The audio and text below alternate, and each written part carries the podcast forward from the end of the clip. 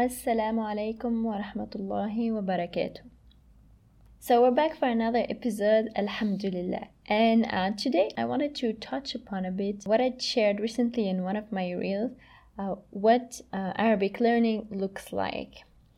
And oftentimes people assume that people who are successful in learning and teaching their children Arabic have all these like uh, kind of points that they need to take off their checklist or to-do list, right? So we might have this vision of how uh, learning Arabic looks like or teaching Arabic looks like.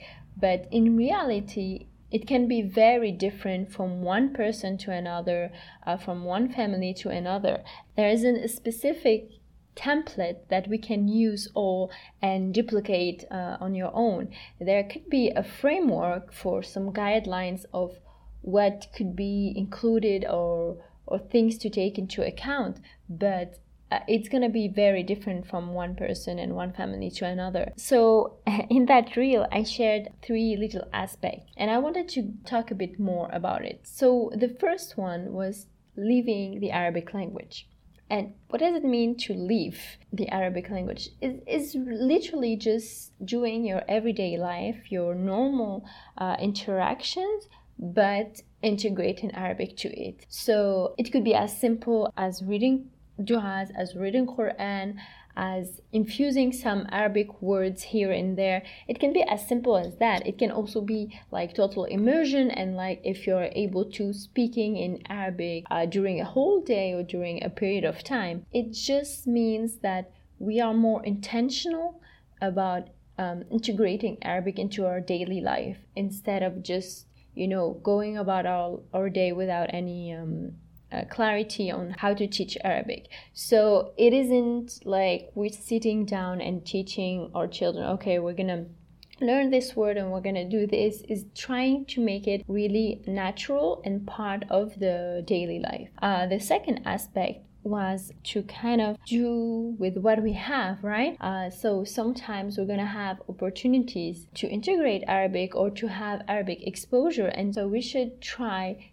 to look out for those opportunities. So it can be as simple as, you know, reading packages where there's some Arabic. It could be in books, it could be in talking with people who speak Arabic. Also, it can be very small things. Sometimes also we don't think about it uh, and we think we have we need like uh, fancy resources or materials to kind of get arabic into the the household. But sometimes you can just like even a post-it you know? Uh, look up the word and write it on the post-it and post it on the on the item and that way every time you go by uh, you can see the word and uh, and memorize it inshallah. So um, we have to think outside of the box and not uh, limit ourselves and say okay i don't have uh, the time or the energy to create all these resources or to get all these resources. So there's no point in doing it. No there's a way and there are very uh, simple and effective ways to do it which comes to the third point okay? So we have to be creative. We have to try and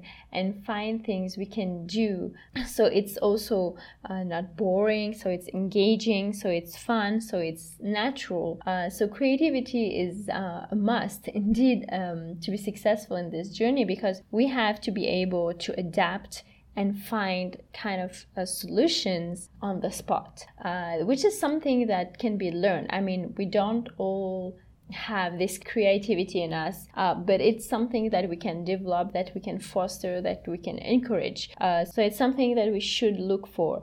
Uh, and um, I know some people would say like, but I'm not creative, or and when I say creativity, I know a lot of people think like crafts and like manual things, but this is not what creativity entails. Only uh, creativity is much broader. Creativity is just the the ability to kind of produce um, useful ideas, right? To help in solving problems. So, creativity is defined as the ability to produce new ideas. And so we have to be open to finding new ideas, to finding connections between things, and thus developing also our problem solving skills through creativity because we will be forced kind of to find solutions to problems we might not have had or to problems that might come. So we have to try to make the most of what we have, but also be creative in the process so that it's effective.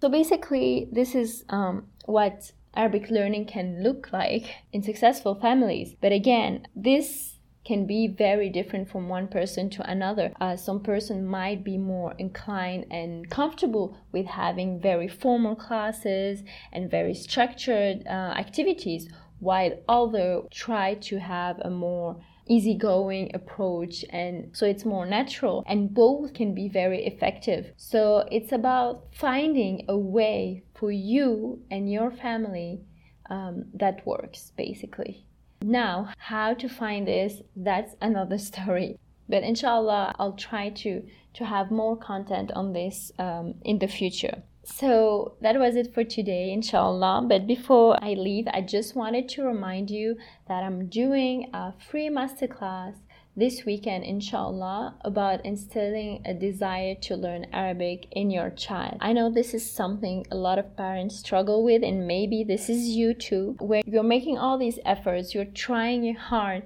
to get them excited about Arabic, but then um, they will be so reluctant. And so you're wondering, like, what did I do wrong? Like, why are they so reluctant? And inshallah, in this masterclass, I'll be delivering um, the five keys that help me and my kids be excited about languages. And alhamdulillah, we are now speaking a few languages and interacting with them. And my children, alhamdulillah, have this capacity of being very comfortable around languages and switching from one to another and, and really be engaged in, in learning new languages, even from the environment, from other people, from other cultures. So, inshallah, in this masterclass, I'll be sharing uh, the five keys that help me get there and help me get my kids excited about languages alhamdulillah. So be sure to sign up. You'll have the link in the description below. Jazakumullah khairan for tuning in and staying till the end. Let me know if there's anything you would love to see on the podcast anything you want me to talk about or someone to interview inshallah uh, and i'll be really happy to. So uh, assalamu alaikum wa rahmatullahi wa barakatuh